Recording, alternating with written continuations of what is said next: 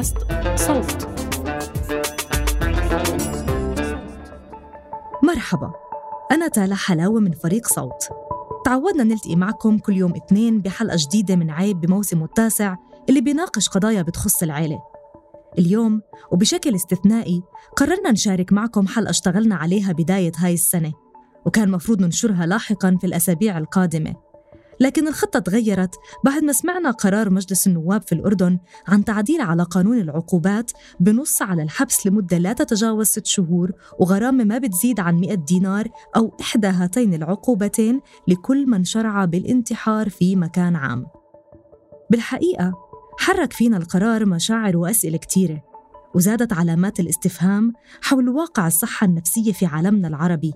وكيف بنشوف الانتحار وكيف بنعرفه بالسياق المجتمعي وبنفصله عن العلم. وحتى ممكن نتعامل معه بطريقة مجردة وآلية بدون ما نفكر بالإنسان والحمل الثقيل اللي حامله اللي خلاه يوصل للانتحار أو مجرد المحاولة. وقت إنتاج الحلقة ما كان صاير هذا التعديل على القانون في الأردن لكن ومع ذلك يبدو همومنا في الوطن العربي بتتقاطع بكتير محلات. عشان هيك حاولنا ننقلها بهاي الحلقة مع المنتجة كريستينا كاغدو تمضي الثواني كوحدة زمن سريعة عادية بالنسبة لملايين البشر لكن هناك بشرا آخرين تمضي عليهم ثوان ثقال لا يتحملون وطأتها فيضعون بأيديهم نهاية لبقائهم على قيد الحياة آه، أن ينتحر شخص كل 40 ثانية في العالم ماذا يعني هذا الرقم؟ صورة شاب يتدلى على غصن شجرة مشنوقا. تخيل انت ممكن تكون قلت له إيه؟ فكرة انك تعامل الناس كعبيد. إحنا مش عبيد. نقل حالة الانتحار لمستوى آخر في ثمانينيات القرن الماضي. الابتزاز الإلكتروني بالصور هو آخر أسباب الانتحار الأخيرة. ولكنها انتحرت وقبل ذلك تركت رسالة مؤثرة اهتزت لها المواقع الإلكترونية.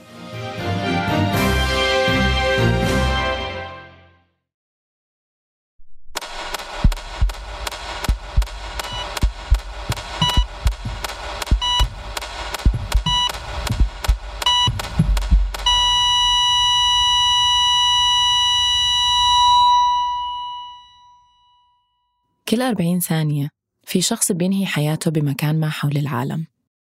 والإجمالي سنوياً بيوصل ل 800 ألف. هذا الرقم هو ضعف عدد حالات القتل العمد. وعدد الرجال يلي بيقوموا بقتل أنفسهم هو ضعف عدد النساء بالمتوسط. هيك بتقول دراسة أجرتها منظمة الصحة العالمية ومبادرة Global Burden of Disease أو العبء العالمي للمرض. كل حالة انتحار بيقابلها عشرات محاولات الانتحار الفاشلة. 77% من حالات الانتحار بتصير بالبلدان متوسطة ومنخفضة الدخل. وقت نحكي عن الانتحار بالدول العربية عم نحكي عن نقص بالإحصاءات الدقيقة.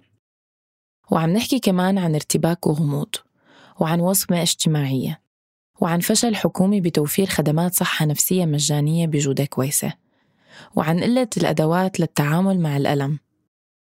وأوضاع اقتصادية وسياسية بتساهم بزيادة الأمور سوءاً. بالإضافة إلى ما سبق، في بعض القوانين والتشريعات غير المنطقية يلي ممكن توصل لحد تجريم محاولة الانتحار ببعض الدول. وغير هيك عم نحكي على تقارير إخبارية بالغالب بتكتفي بجمل فضفاضة لتشرح أسباب الانتحار مثل كان لدى الشخص تاريخ من الاضطرابات النفسية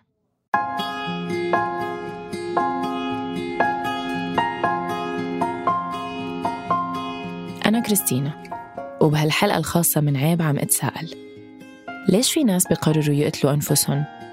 ومين المسؤول عن فعل الانتحار؟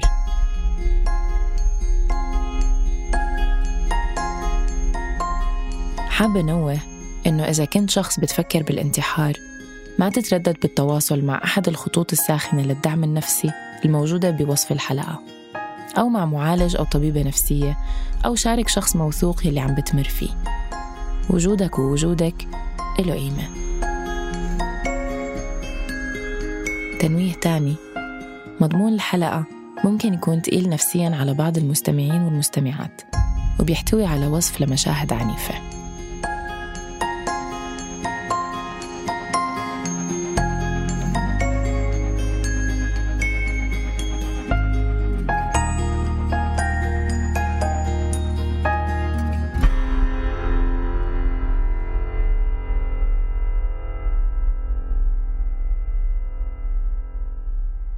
بالجامعة كتير كنت انطوائية أوليتها أسجل محاضرة أروح أحضرها وأروح على البيت دغري.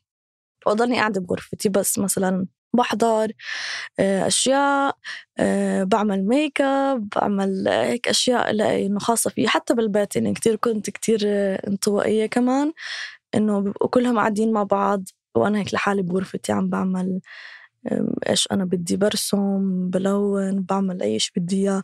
هاد صوت تاليا. صبية عشرينية عايشة بإحدى العواصم العربية. رحلتها بالتعرف على نفسها بدت بالجامعة وقت سافرت لتعمل تبادل طلابي بإحدى الدول الأوروبية. واكتشفت خلاله إنه العالم كتير واسع ومتنوع وإنه ما عندها الأدوات لتتعرف عليه وتسمح لحالها تستكشفه. ما كانت شخصيتي هاي يعني, يعني هاي كانت شخصيتي بس هاي مو أنا. يعني هذا زي زي إشي كان لازم أعمله مشان أخلي عائلتي تكون مبسوطة مني. يعني أنا البنت المثالية يلي بتجيب علامات كاملة يلي ما بتحكي مع شباب يلي ما بتطلع من البيت بعد الجامعة. فكنت ممثلة هذا الدور لحديت ما إجا وقت التبادل الطلابي. بس المشكلة إني لما طلعت كنت شخصيتي هاي الشخصية اللي أنا بالجامعة أنا انطوائية ما عم بحكي مع حدا ما عندي صحبات. فأنا طلعت على بلد جديد عماله ما عم بعرف أحكي مع الناس. يعني عم بستحي عم بعزموني على أشياء ما بروح. أه بعملوا زي هيك حفلات وأشياء ما بروح. أنا خايفة أنا مش متعودة أحكي معهم. أول أشهر بالبلد الجديد كانوا صعبين كتير على تاليا. وكأنها حابسة حالها بعلبة وبتتفرج على العالم الأوسع من فتحة صغيرة بعيون مغبشة. لحد ما إجا اليوم يلي تحرك فيه شي جواها والصوت اللي بيشجعها تستكشف حالها بسياق اجتماعي جديد. صار براسها أعلى من وشوشات المخاوف والقلق من المجهول. بلشت أحس بمشا... بأشياء جديدة. هناك بوقتها حسيت إنه أنا هلأ بهاي اللحظة عم بيكون عندي حرية كاملة متحملة مسؤولية حالي. وقادرة أتحمل مسؤولية حالي. وبنفس الوقت عم بكون اجتماعية لأول مرة من زمان. خلال تجربتها الكثيفة بالسفر شعرت تاليا لأول مرة بكيانها وبقدرتها على اتخاذ قرارات بتخصها وبلذة الحرية يلي بتعطيها القدرة على تحمل المسؤولية. كانت مداركها عم تتوسع قدامها وعم تعطيها دفعة للتفكير والتخطيط لمستقبلها وحياتها بس ترجع على بلدها الأم. بس للأسف الواقع اللي كان عم ينتظرها كان أضيق بكتير. أه لما رجعت على البلد حسيت آه، حالي إني كل الحرية اللي كنت مخديتها خلص يعني راحت.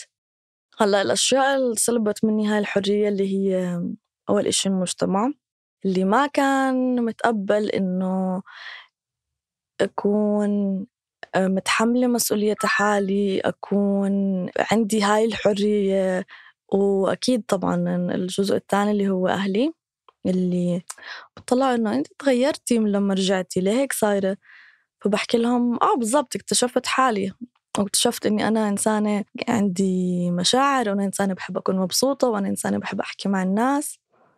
فهم شوية زي انصدموا ضلهم لحديت اليوم أهلي بيحكوا لي إنه بعد ما أنت رجعتي من السويد تغيرتي. وأنا ما بعرف ليه بيحكوا كأنه إشي سلبي. بلشوا يعلقوا على أشياء يعني بتعرفك بتبلش الإشي كتير إشي صغير إنه مثلا ما تتأخر كتير أوكي ماشي بعدين المرة الجاية بتصير لأ على الثمانية بتكوني بالبيت. المرة الجاية بتصير لأ مع مين أنت طالعة؟ وين طالعة؟ وليش طالعة؟ وليه عم تطلعي كل يوم. طب ما أنا بدي أكون اجتماعية بدي أكون حياتي. أنا رح أطلع من الجامعة بدي يكون عندي برضه حياة بعديها. يكون عندي صحبات يكون عندي معارف. فهم كانوا عم بيعملوا زي حاجز بين بيني وبين هاي الأشياء اللي أنا بدي أوصل لها. شوي شوي تحت ضغط أهلها والمجتمع المحيط حست تاليا إنها ما عم تقدر تقرر أو تتحكم بأبسط تفاصيل حياتها. وهالشي كان عم يخلق عندها شعور بالانكسار والضعف والانسلاخ وكأنها عم تعيش حياة حدا تاني مش حياتها هي. كان ضايل لي سنة كاملة بالجامعة وبخلص بس كنت وقتها بس عمالي بدرس كنت مركزة على الدراسة. بنفس الوقت كنت مركزة على إنه إيش عم بصير معي ليه هيك عم بصير؟ إنه ليه عم بحس هيك مشاعر ما عمري حسيتها من قبل زي الضياع آه، حزن مش طبيعي يعني مش حزن إنه مثلا عم بحضر فيلم وبحزن عليه لا هيك إشي من من جوا هيك بصحى متضايقة حزينة ما ببقى عارفة شو السبب. وصرت بلشت وقتها أروح على دكاترة نفسيين مع الأسف ما كانوا كتير مناح كانوا عم بفكروني عم بتدلع. رحت على دكتور نفسي بمستشفى وقعد معي وهلا المستشفى شوي كان تعليمي فلما كان قاعد مع الدكتور كان قاعد معي يمكن ست طلاب عمالهم بكتبوا عن حالتي. إشي بالمرة مو مريح كان آه، جو آه، بيوتر. يعني أنا ما كنت عارفة أحكي منيح وأنا عم بحكي معهم. بس إنه خلص حسيت حالي وصلت لمرحلة إنه لازم أطلب مساعدة من حدا. حكيت له اللي صار معي حكيت له إيش عم بحس حكيت له أكتر إشي بيصير معي زي اللي هو الانهيار العصبي وبنفس الوقت بصير مع اللي هي نوبات زي الهلع هيك بصير إني متوترة ومش عارفة شو أعمل ببطل قادرة أتنفس بحس بنمنمة. بعد العديد من الزيارات لأطباء مختلفين عرفت تاليا إنها مصابة باكتئاب وجربت أدوية مختلفة كانوا يوصفوا لها إياهن. منن يلي كانوا يحسسوها بالخمول وعدم القدرة على الإحساس بأي شيء ومنن يلي كانوا يخلوها تعيش المشاعر وكأنها مضروبة بعشرة. كانت حاسة طول الوقت إنها ما عم تتحسن وإنها بحاجة لشي كتير محدد وبسيط ويلي هو إنها تنسمع بتمعن من شخص مختص وجيد بشغله. يقدر يشخص حالتها كويس ويصف لها الأدوية المناسبة لحالتها إذا كانت بتحتاجها ويمكنها من التعامل مع الضغوطات يلي كانت كاتمة على نفسها.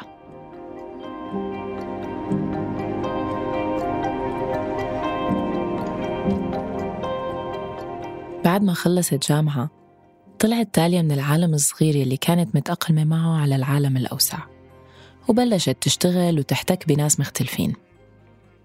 بالبداية كانت مبسوطة إنها عم تستقل ماديا وتشتغل بمجال بتحبه. بس مع الوقت صارت تكتشف إنه تحت السطح المزركش والجذاب ببيئة العمل في أشياء كثيرة مش مفهومة إلها ومش منطقية. انصدمت شوي من بيئة العمل إنه ما كنت متوقعة هيك الناس. كان مديري بهديك اللحظة عنده إنه مين أنا اللي لسه هلأ متخرجة جاي أحكي له مثلا أفكار وأشياء ممكن نعملها. إنه مين أنا يعني؟ أنا لازم أطبق مش لازم أفكر. فهناك بلشت تصير زي صدمات صدمات صدمات من المجتمع من الحياة الواقعية. آه واحد من الأشخاص اللي معنا اللي كان مسؤول عن البرامج المسؤولة عن تقوية المرأة ودعمها و... وهو كان ضد المرأة. فهو ما كان يحبني بالمرة لأنه أنا دائما لي رأي. فهو ما كان يحب هاي الشخصية بالمرة يعني. بالنسبة له إنه المرأة بتتجوز وبتطبخ وخلص يلا تقعد بالبيت.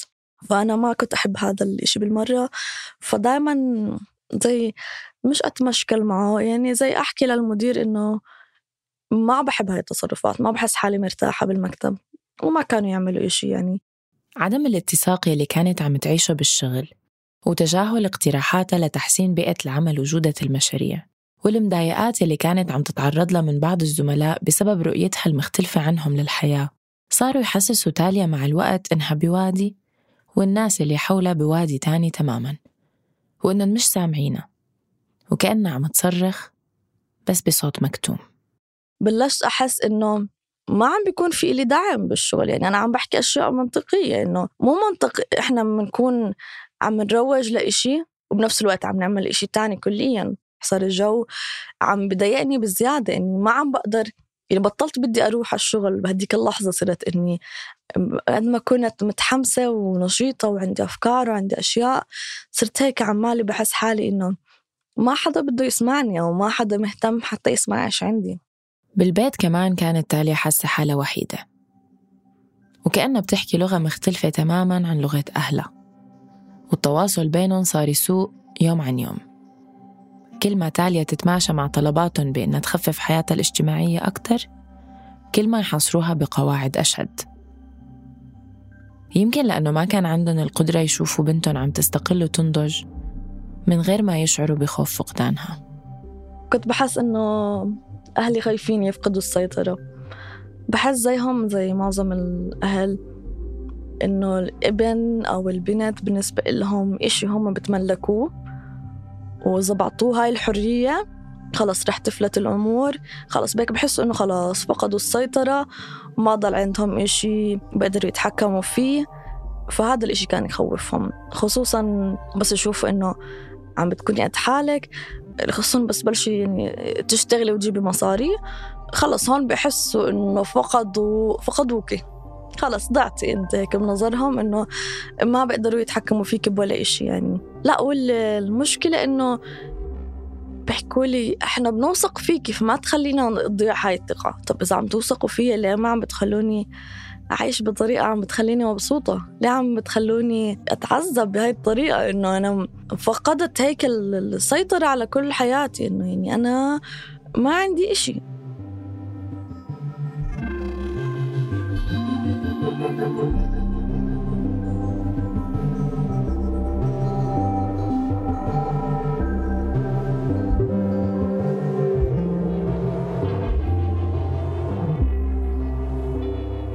تاليا كانت عم تغلي بطنجرة ضغط وما كان في حدا قادر ينفسها قبل ما تنفجر غير صديقاتها يلي أهلها كانوا مصرين يتحكموا بعلاقتها معهم. لهيك كان محتمل إنها تنفجر بأي لحظة. وفعلا بيوم من الأيام وصل مستوى الغليان للحد تخانقت تاليا مع مديرها وقررت إنها تضل مع صديقاتها بعد الشغل للوقت يلي هي بتقرره. كنت هيك واقفة وقاعدة عم بحكي للمدير إنه كيف تتوقع مني أشتغل على المساواة وأنت ما عندك مساواة؟ خلص كنت مش قادرة أستحمل إنه كتير كان عم بيصير أشياء وحسيته ما عم ما عم بنتبه هو إيش عم بيصير. فخلص كنت مطاشة بالشغل طاشة كبيرة وطالعة مع صحباتي عم بشرب شاي مبسوطة وبدي أروق وبدي أفشلهم خلقي أحكي لهم شو اللي صار معي. وبترن علي ماما وينك؟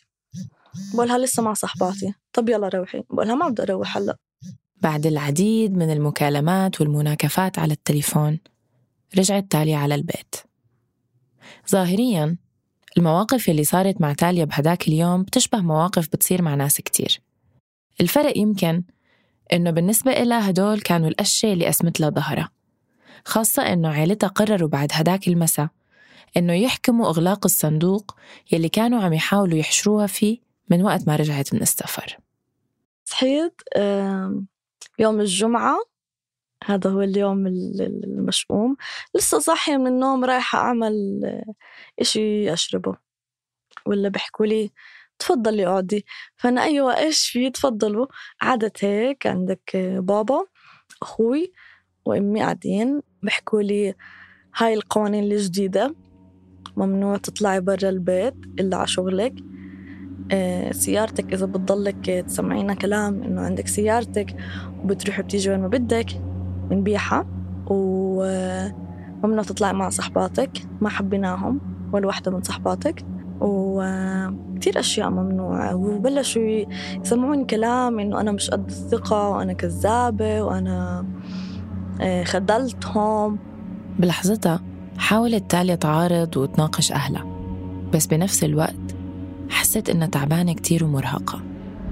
وراسها مليان أصوات عالية عم بتقلها إنها مش محبوبة وإنها غلط وإنه التقل اللي معبيلها صدرها مش رح يروح. شو ما عملت. رحت على الغرفة وسكرت الباب وقعدت أفكر إنه أنا شو عم بعمل بحياتي هلأ؟ بهاي اللحظة إيش حياتي صارت هيك؟ أنا بشغلي اللي مش مبسوطة فيه لأنه ما في مساواة. وبنفس الوقت ما عم بقدر أحكي إشي لأنه ما حدا عم بسمعني. معناته أنا بشغل مجبورة أضل فيه عشان عندي سيارة لازم أدفع أقساطها. ثاني إشي سيارتي ما عم تعطيني الحرية اللي أنا كنت مستنيتها منها.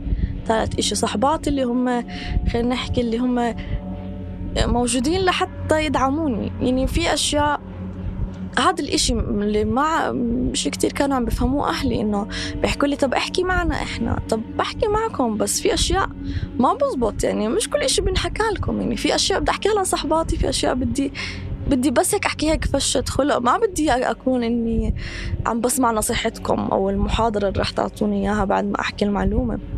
الأفكار كانت متسارعة وعم بتخبط بتالية شمال ويمين وعم تخلي الألم يلي كان إلها سنين بتحس فيه يتفاقم مثل بقعة الحبر الأسود بالمي ويعبيها كلها وكأنه عروقها بطل فيهم دم ورئتينا بطل فيهم هوا.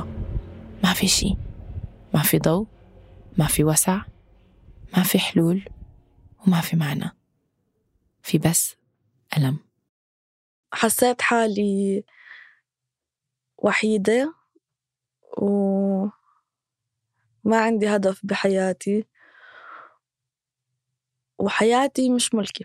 خلاص تأكدت من هاي المعلومة إنه أنا هيك شكل حياتي. أهلي بيتحكموا فيي عبين ما مش عارفة بيوم من الأيام أتجوز واحد يجي كمان يتحكم فيا.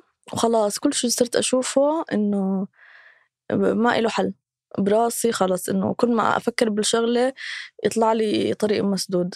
ما ما عم بطلع عندي حلول عم بطلع عندي مشاكل بس لما أفكر بالموضوع. الرغبة بإنهاء الألم للأبد سيطرت على كيان تاليا وحجم الألم نفسه تغلب على غريزة البقاء يلي عادة بتمنعنا بشكل أو بآخر إنه نأذي حالنا. وبلحظة كل المشاعر الثقيلة يلي ضلت مكبوتة جواها سنوات تبلورت في فعل بيحمل أقصى معاني العنف ضد النفس. قتلها. لحظتها كل هاي الأفكار هيك براسي وقررت إنه خلص رح أخذ كل الدواء اللي عندي وبدون ما أحكي لحدا إشي وأحط راسي وأنام. وخلص هيك بخلص من كل إشي.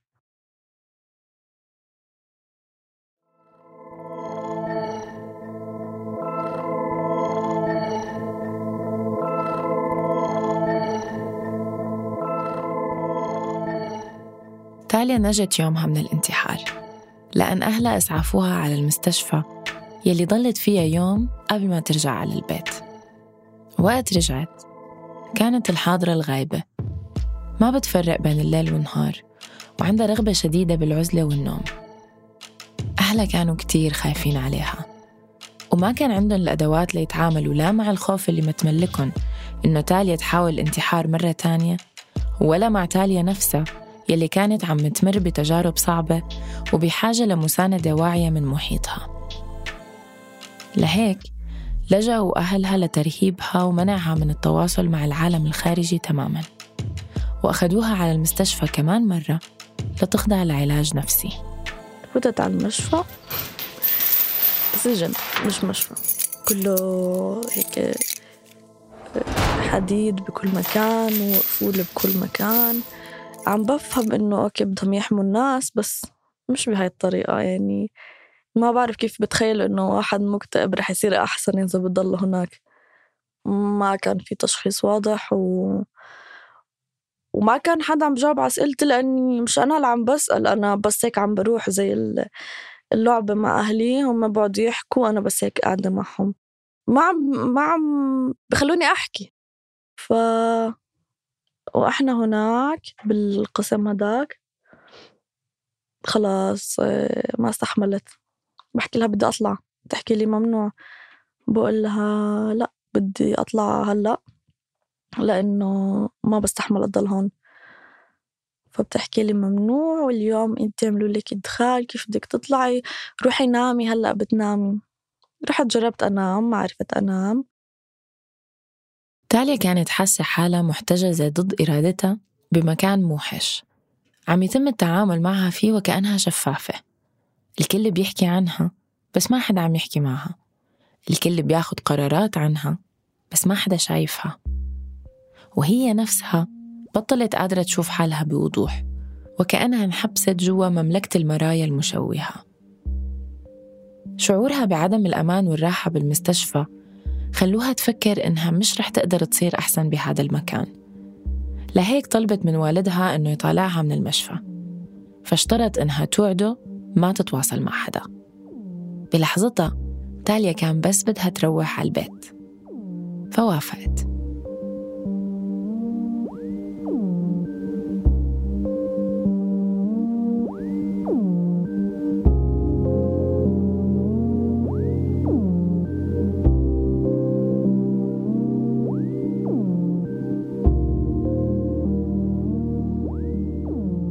ريف رومانوس المعالجة النفسية اللي رح تسمعوها بعد شوي.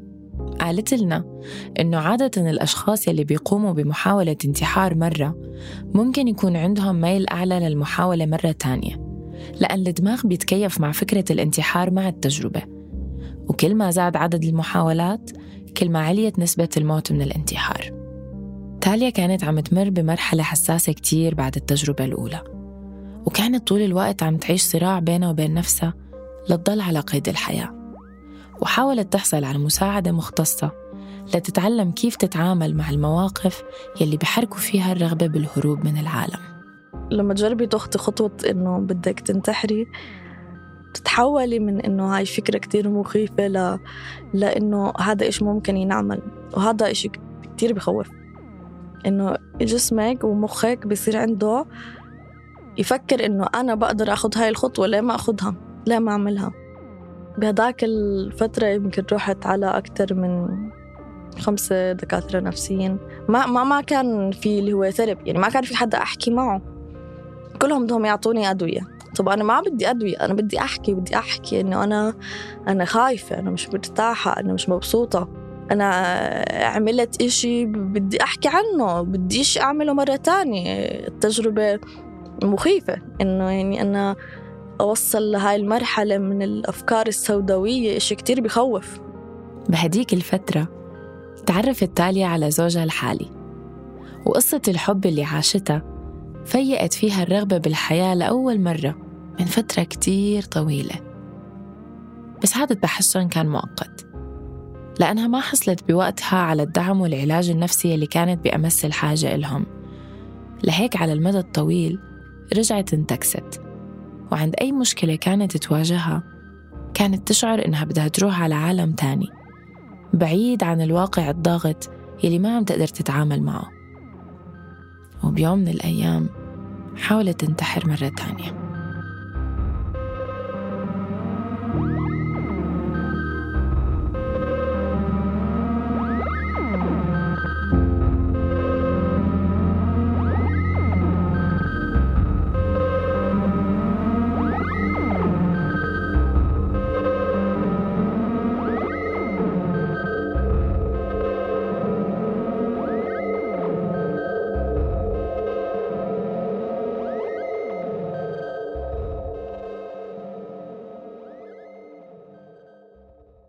تاني مرة عملتها لما رحت على المستشفى كنت صاحية ولما عملوا لي غسيل المعدة كانت أكتر تجربة بتوجع بحياتي لأنه صرخت صراخ مش طبيعي. هيك حسيت هيك إشي من جواتي هيك هيك عماله هيك بنتزع من جواتي هيك. فهذا الإشي خلاني أحس إنه خلاص ما بدي أعمل هاي الحركة مرة تانية بحياتي لأنه الوجع مش طبيعي. هذا القرار كان مصيري بحياة تاليا وبعد هاي التجربة كانت محظوظة بإنها تلاقي أخيرا وبعد طول عناء طبيب نفسي كويس قدر يساعدها توقف على رجليها. بس قبل ما نكمل قصة تاليا بدي أعرفكم على المعالجة النفسية ريف رومانوس والدكتورة نهلة المومني يلي رح يساعدونا نفهم ليش في أشخاص بينتحروا وهل القوانين ممكن تلعب دور بالحد من هاي الظاهرة.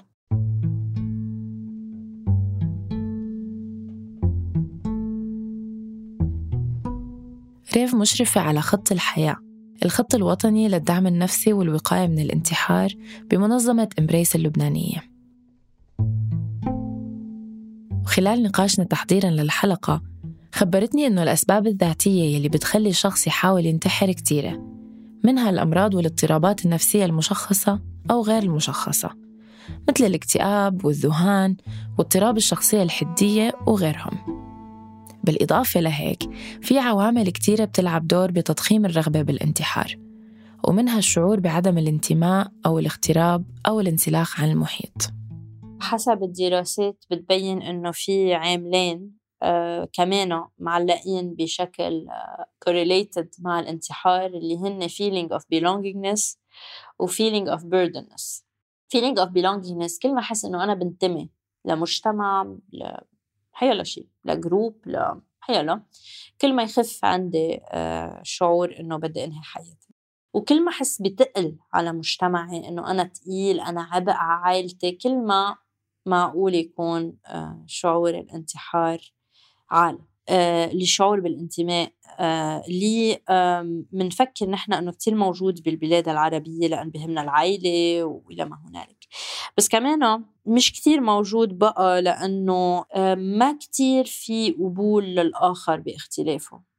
واللي الآخر وقت يكون مختلف عني بحسسه ما بعرف ليه بحس إنه بحق لي إني حسسه أو أحكم عليه أو انفيه ببلده بكون عم بنفيه أو عم بحطه بخانة معينة. آه وهذا الشيء أكيد بيأثر على آه نفسيته.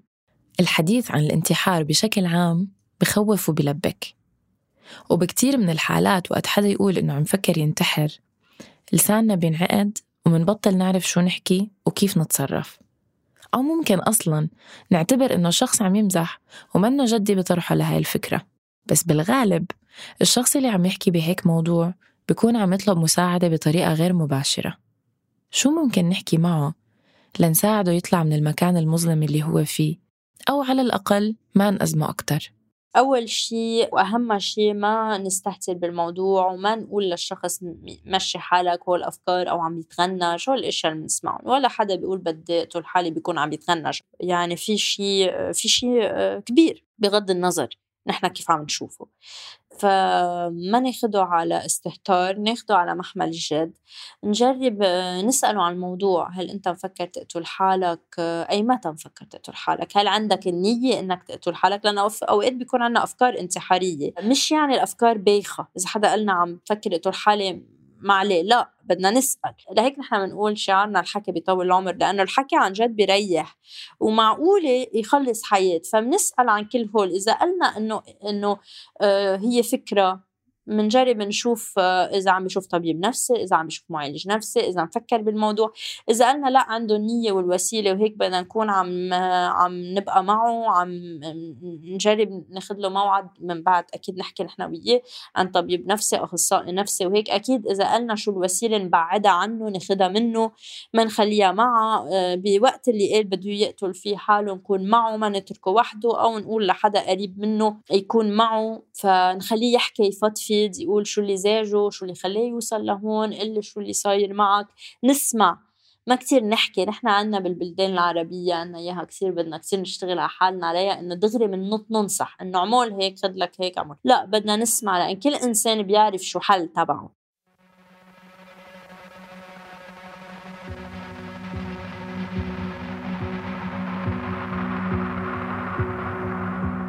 إقصاء الآخر المختلف.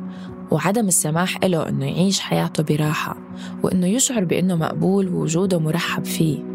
هم مجرد عاملين اجتماعيين بيعملوا تأثير على ظاهرة الانتحار من بين كتير عوامل سياسية واقتصادية واجتماعية أخرى. وهاي العوامل بحد ذاتها ما بتؤدي للانتحار لكن تراكم الضغوطات الموضوعية وتفاعلها مع الاضطرابات النفسية وقلة المناعة النفسية اللي منعاني منها بمجتمعاتنا ممكن يعمقوا أزمات الشخص ويزيدوا من حالات الانتحار.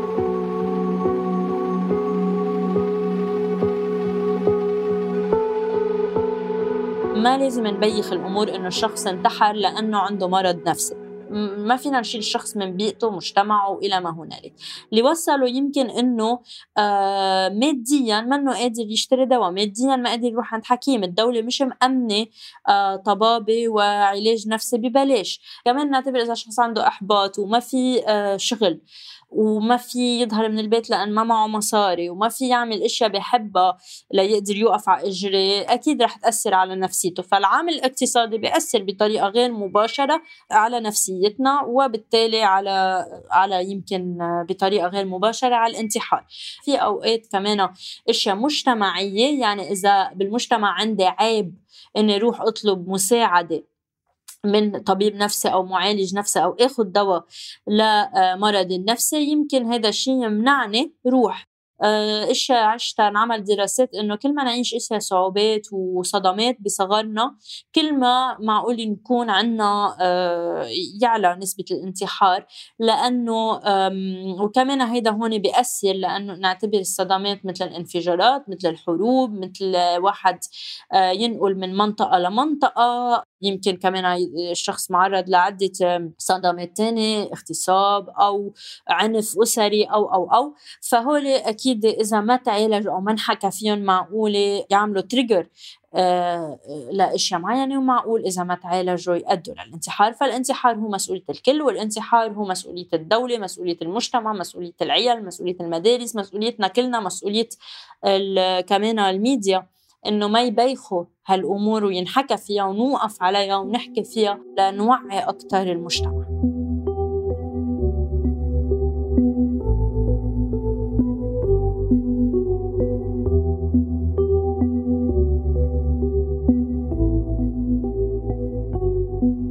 كل ما كان المجتمع بيعاني من أزمات اقتصادية وسياسية واجتماعية أكبر كل ما كان بحاجة لخدمات صحة نفسية جيدة ومهنية أكثر لأن البشر مش من حديد.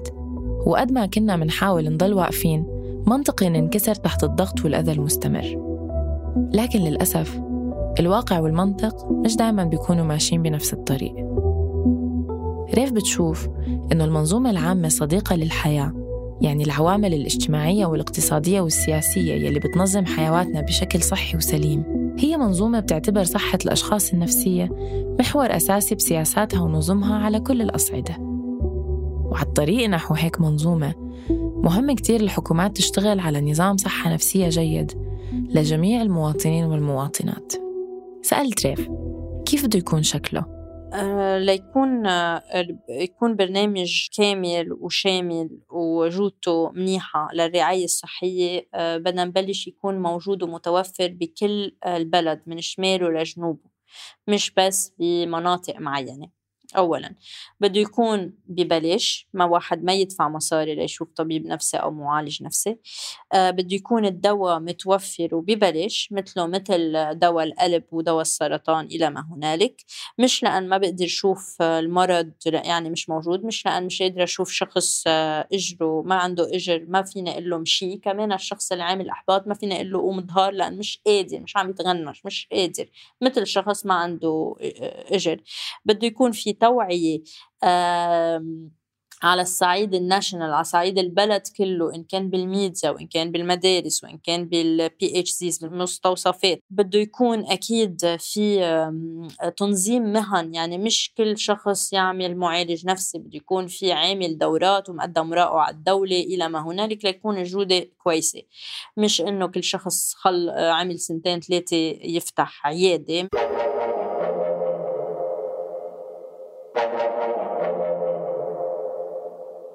حالياً أغلب الحكومات العربية ما عم تشتغل على إحداث وتطوير هيك برامج ونظم. بالمقابل بتحاول تحد من الانتحار من خلال فرض عقوبات أو غرامات أو قيود معينة على الأشخاص اللي بيحاولوا الانتحار. الدكتورة نهلة المؤمني الخبيرة في مجال حقوق الإنسان حكت لنا أكثر عن كيفية تعامل القانون في بلدان مختلفة مع فعل الانتحار. ممكن إحنا نقسم آه، يعني الدول العربية لقسمين في هذا الإطار، القسم الأول هي الدول اللي آه، جرمت محاولة الانتحار آه، دول قليلة إلى حد ما. هي يعني بتتمثل هاي الدول في السودان وعمان وقطر. هذه الدول جرمت محاولة الانتحار ولكنها آه، خلينا نحكي جرمتها في إطار العقوبة لم تكن كبيرة وكان في عندنا تخيير ما بين الحبس وما بين الغرامة. فالحبس تراوح الحبس بين هاي الدول لحد الحد الأقصى ست شهور أو سنة أو الغرامة. يعني وضعت عملية التخيير فإما القاضي يحكم بالغرامة أو يحكم بالحبس أو يحكم بكلا العقوبتين حسب آه، واقع الحال. والقسم الآخر هي الدول اللي آه، لم تجرم محاولة الانتحار ولكن جرمت التحريض عليه. جرمت أي شخص آه، حرض أو ساعد الشخص على الانتحار. نذكر من هاي الدول الأردن أيضا سوريا العراق والكويت. الأردن جرمت محاولة الانتحار في قانون العقوبات العسكري فقط. يعني إذا كان من قام سيقوم بالانتحار هو شخص عسكري حاول وفشل فبتكون هناك عقوبة عليه. يعني تصل إلى ثلاث سنوات. مؤخرا صار في نقاش كبير على وسائل التواصل الاجتماعي خاصة بعد عدة حالات انتحار صارت في مصر عن مشروع قانون جديد بيقترح عقوبات معينة على الأشخاص اللي بيحاولوا ينتحروا. بتوضح الدكتورة نهلة أكثر عن هذا المشروع. المشروع يطرح فكرة الإيداع في مصحة كحد أدنى ثلاثة شهور وكحد أقصى على أن لا تزيد ثلاث سنوات وفي حال التكرار فرض غرامة من 10,000 ل 50 ألف جنيه مصري على من يحاول الانتحار. الآن أنا باعتقادي أنه الإيداع في مصحة هو شكل من أشكال العقوبات. يعني فإحنا لا نستطيع القول أنه هاي مش عقوبة لأنه أي حجز للحرية ما دام أنه تم في إطار قضائي وفي إطار قرار قضائي اللي هو حجز للحرية خاصة أنه لن يتم الإفراج عن الشخص من المصحة إلا بقرار قضائي في مشروع القانون آه، المصري طب هل سن هذا النوع من القوانين وفرض العقوبات مجدي وقت نكون عم نتعامل مع أشخاص بيحتاجوا دعم نفسي؟ أي نص قانوني بشكل عام يوضع من قبل الدولة بيكون الهدف منه الحد من ظاهرة معينة. كما تعتقد هذه الدولة يعني هي في وجهة نظرها بأنه الوسيلة القانونية آه، ستكون رادعة في هذه الحالة. السؤال الآخر هل هو الشخص هذا فعلا مجرم؟ يعني هل إحنا نتعامل مع المجرم أم نتعامل مع ضحية؟ لأنه لا يعقل أن الضحية يتم إيقاع عقوبة عليها. فيعني فيما يتعلق تحديدا بموضوع الانتحار الحقيقة أنه يعني أنا برأيي أنه ليس الوسيلة القانونية هي دائما الوسيلة اللي ستسهم في الحد من بعض الظواهر اللي بتنتشر في المجتمع مثل الانتحار. آه، لأن الأمر أعمق القانون عادة بيطور المجتمعات ولكن آه، القانون لا يعدل سلوك يعني بمعنى آخر لا لا ينهي مشكلة من جذورها لا يعدل السلوك النفسي المضطرب. بالعكس إذا وضعنا عقوبة وكانت هذه العقوبة أو هذا النص آه، لا يخدم آه، سيكون له نتائج وآثار مضاعفة. خاصة إذا إحنا بنشوف يعني بشكل عام هناك حالات انتحار أيضا في مراكز آه، في السجون يعني في مراكز الإصلاح والتأهيل. أنا بحكي بشكل عام في كل الدول مما يعني بأنه حالة الحجز الحرية هي حالة فيها أيضا ضغط نفسي كبير. فبالتالي تجريم الانتحار لا يؤتي يعني نتائجه المأمولة.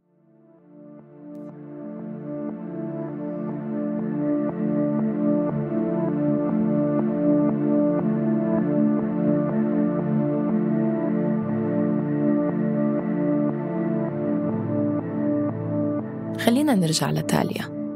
بعد محاولة الانتحار الثانية وتعرفها على طبيب نفسي ارتاحت معه شخصت تاليا بأنها مصابة باضطراب الشخصية الحدية وكتير حست بالارتياح. لأن بعد سنوات طويلة من العذاب قدرت أخيرا تحصل على العلاج المناسب إلها وتفهم أكثر ردود أفعالها ومشاعرها وطريقة تعاملها مع ضغوطات الحياة. يلي كمان بدورها كانت مساهمة بشكل كبير بإحساس تاليا المستمر إنها عايشة بسجن كبير. وإنها لحالها وما عم تلاقي المخرج. صرت عم بفهم أكتر الحياة عم بفهم أكتر الناس عم بفهم ليه الناس عم تعمل اللي عم تعمله. العلاج الصح بالوقت الصح عن جد بحمي من كتير أشياء.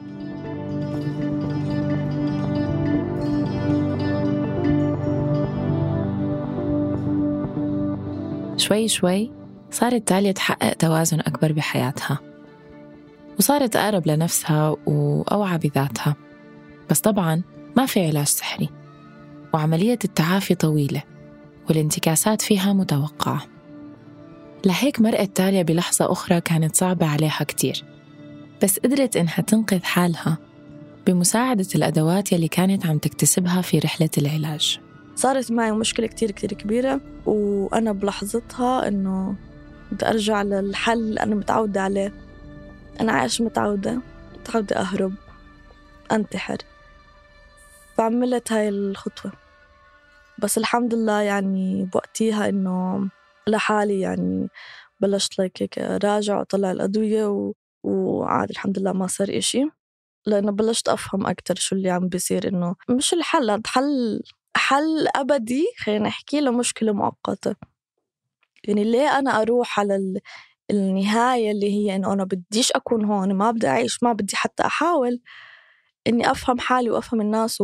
وأفهم كل إشي عم بيصير حوالي وأروح دغري للحل اللي هو بنظري كان وقتها اللي أسهل.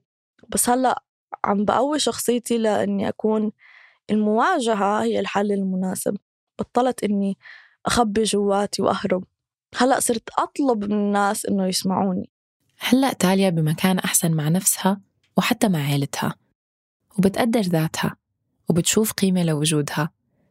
وهالأشياء عم يخلوها تحس إنه حتى لو في كتير أشياء مؤذية بالواقع يلي حولها بتقدر تفهمها وتحط لها حدود.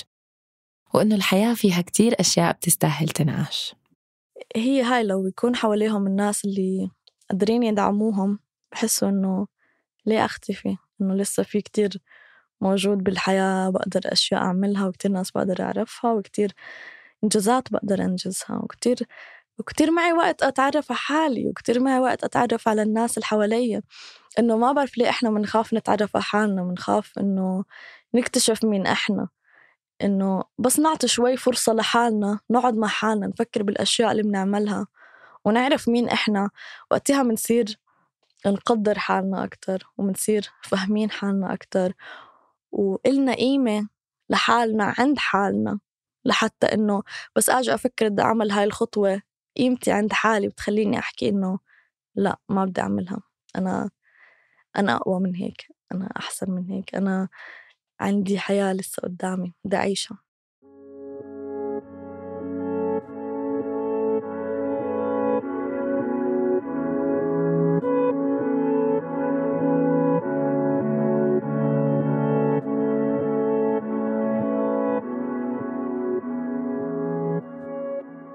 كتير مبسوطات ومبسوطين إنه قصة تاليا وصلت لنهاية منيحة نوعا ما وإنها قدرت تتغلب على كل الصعوبات اللي واجهتها. بس مع ذلك مش ناسين كل الأصحاب والأعزاء والغرباء كمان اللي غادروا هذا العالم بدون ما تصدف معهم إنهم يلاقوا المساعدة المناسبة بالوقت اللازم أو ما توفرت عندهم القدرة المادية أو الاجتماعية لحتى يحسنوا من صحتهم النفسية. الواقع الموضوعي وأفعالنا الفردية الناتجة عن دوافع ذاتية متشربكين كتير ببعض. يعني كل فعل بيقوم فيه الفرد بيأثر على الواقع المعاش تبع كتير ناس. والعكس كمان صحيح. كل عنصر من عناصر الواقع بيحرك أشياء فينا وبيأثر على مشاعر الفرد وتصرفاته. والانتحار مش استثناء. وقت الحياة اليومية تكون تقيلة وصعبة بسبب الظروف السياسية والاجتماعية والاقتصادية وتتفاعل مع تراكمات نفسية وعدم القدرة على التعامل مع اضطرابات معينة بشكل صحي. ممكن الرغبة بالوجود والشعور بالمعنى ينطفوا ويقرر الشخص إنه يرحل ويوزع آلامه على أحبابه اللي تركهم وراه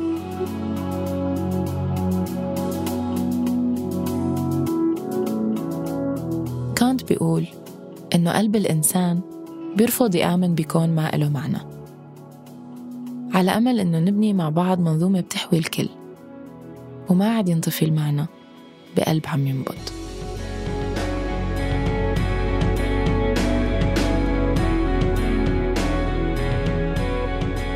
غيرنا اسم الضيفة تاليا حفاظا على خصوصية هويتها. كنت معكم من الإعداد والتقديم كريستينا كغدو ومن التحرير عمر فارس. ومن المونتاج الصوتي يزن قواس. بودكاست عيب من إنتاج صوت.